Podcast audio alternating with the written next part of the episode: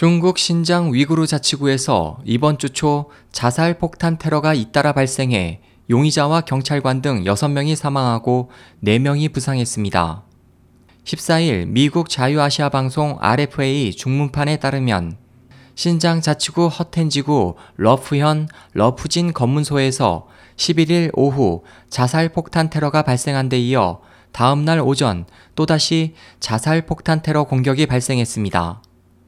알려진 바에 따르면 사건 첫날 현지 소수민족인 위구르족의 한 남성이 검문소 안으로 폭탄을 던져 경찰관 2명과 함께 숨지면서 검문소 일대에 1급 전시 대비태세 경계령이 발령됐으며 이어서 다음날 오전에도 위구르족 청년 2명이 몸에 폭탄을 두르고 검문소 안으로 진입해 폭탄을 터뜨렸습니다. 이 사고로 두 번째 자살 폭탄 테러 용의자 2명과 경찰관 1명이 숨졌고 경찰관 4명이 부상했습니다.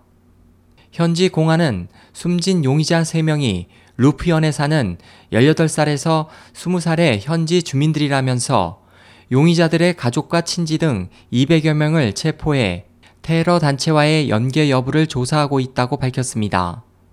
이번 사건에 대해 미국 메릴랜드주에 있는 프로스트 주립학교 마하유인 교수는 중국 당국의 현지 주민에 대한 강압과 차별 정책 때문에 위구르족의 불만이 쌓여 사회 불안이 커지고 있다고 지적했습니다.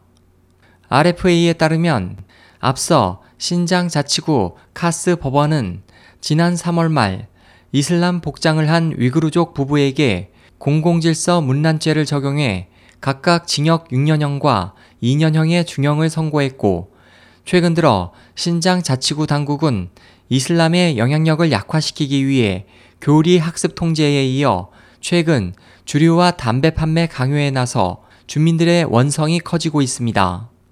미국 수도 워싱턴에 본부를 둔 국제 인권단체인 위구르 인권 프로젝트는 최근 발표한 보고서에서 지난 2013년에서 2014년 신장 자치구에서 위구르족과 한족 간에 100여 건의 각종 유혈 충돌이 발생해 656명에서 715명이 숨진 것으로 추정했습니다.